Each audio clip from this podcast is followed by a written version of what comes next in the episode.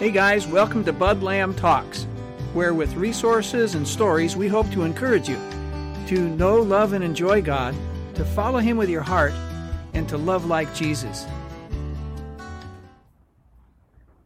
The title for this week is Ruthless Trust. The Bible says, Trust in God with all your heart, and do not lean on your own understanding. It continues saying, In all your ways acknowledge Him, and He'll make your paths straight. That's from Proverbs 3 5 through 6. Well, growing up in my family, we took road trips. And often we would return home at night, and as an eight year old, I never doubted that dad had enough money to buy gas. I never doubted he knew where he was going. I had complete and total trust, not a hint of doubt, just simple trust that Dad had it handled.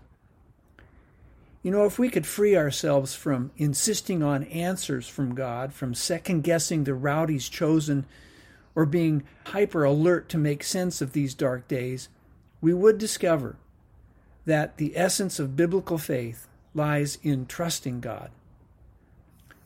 For many of us, we're on a road trip and it's dark, and either God is at the wheel or we think we are.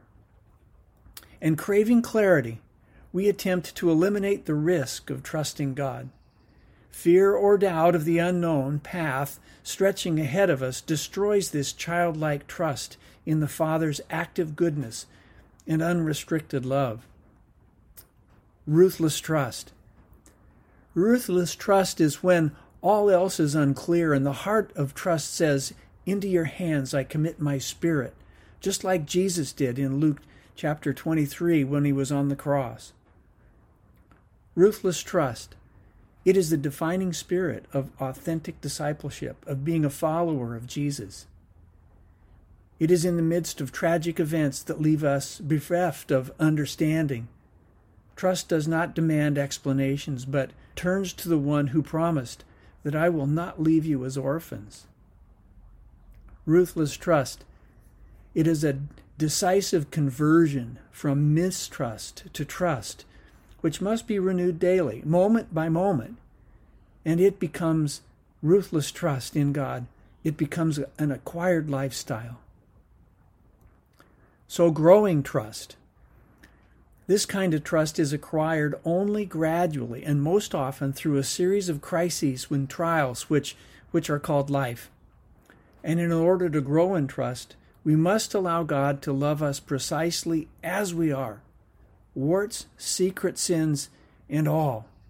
Not as we want to be, or as we're told we should be, but that God loves us as we are Trust is the remedy for our addiction to clarity about what's next. Let me say that again.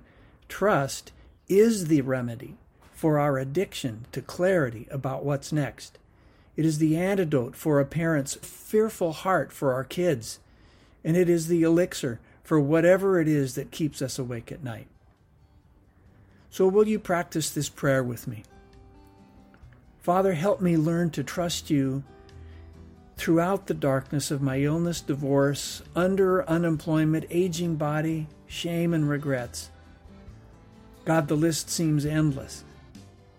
Will you help me trust you that you have it handled and resist you pushing you out of the way so that I can drive the car? Help me banish any and every thought or doubt.